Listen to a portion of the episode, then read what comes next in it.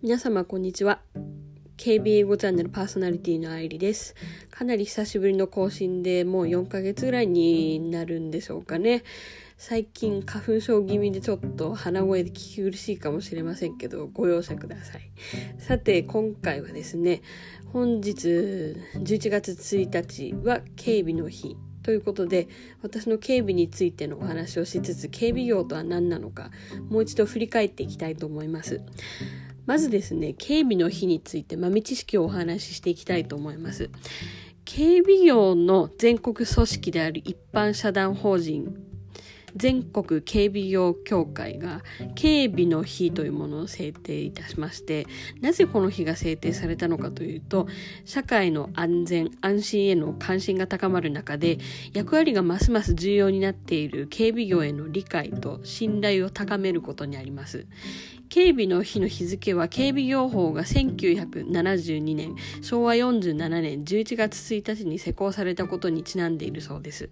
私も18歳から警備の仕事を始めまして最初は右も左も何も分からず先輩の見よう見まねをしながら誘導を覚えて試行錯誤していたんですけれども早いもので今年で通算7年目を迎えました。ブランクを除くともうそんなに経つのかなと思います。あっという間に時間が経ってしまいましたね。ほとんど2号警備、いわゆる交通誘導ですね。20 代のほとんど捧げたと言っても過言ではありません。警備業についてですね、大きく分けて4つの業種がございます。1号警備は施設警備、オフィスビルや学校、百貨店などの巡回警備ですね。そして一番メジャーな2号警備。これが交通誘導。建築現場やイベントなどの雑踏警備ですね。3号警備というものが貴重品運搬警備、核燃料運搬警備、えっと、現金や、えー、貴重品、ガソリン、危険物などの運搬をする警備ですね。そして最後に4号警備というものがありまして、これは身辺警護、いわゆるボディーガード、SP ですね。ドラマでもご覧になった方が多いんじゃないかと思います。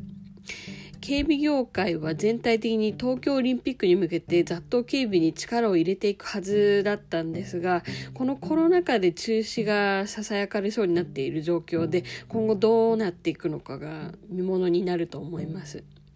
ですが駅前の再開発工事などのインフラ整備工事はなくならない大切なお仕事だと思いますので絶えることなくこれからもずっと続いていきますし警備業はとても必要とされるお仕事だと思っています。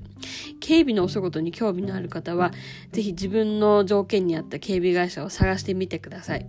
それではまた次回お楽しみに。ありがとうございました。